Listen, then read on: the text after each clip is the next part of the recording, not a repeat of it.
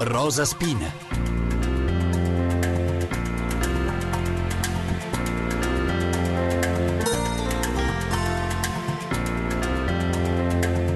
Tanto, tanto tempo fa, in un paese lontano, lontano, c'era uno splendido castello dove vivevano un re, una regina e ben cento servitori.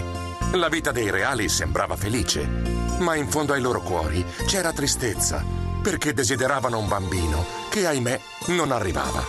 Ma un giorno Oh, buongiorno, mia cara. Hai dormito bene questa notte? In verità ho riposato poco. Uno strano sogno mi ha turbata. Oh, cosa hai sognato? Un pappagallo con un pennacchio giallo mi ha detto che presto avremo una figlia. Oh, ma è magnifico! Si tratta solo di un sogno. Ah, un sogno che diventerà presto realtà. Lo spero, caro marito. Non sai quanto spero. A volte i sogni si avverano e infatti, nove mesi dopo, al re e alla regina nacque una bambina.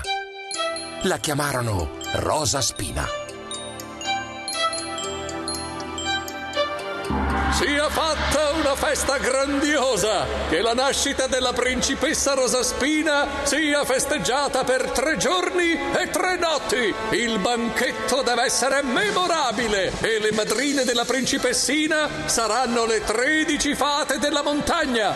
Che siano messi in tavola i piatti d'oro. Ma maestà, i piatti d'oro sono solo dodici. Come possiamo fare? Il cameriere del re si trovava in difficoltà. Mancava un piatto. Che sfortuna!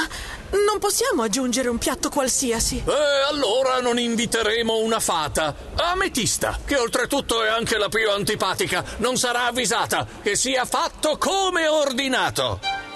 E così fu. Il giorno dopo, le dodici fate che erano state invitate arrivarono al castello con i loro doni. Il re e la regina le attendevano nel salone dei festeggiamenti. Siate benvenute! Fata Domitilla, ti aspettavamo. Anch'io ero ansiosa di portare i miei omaggi alla piccola Rosa Spina e il mio dono.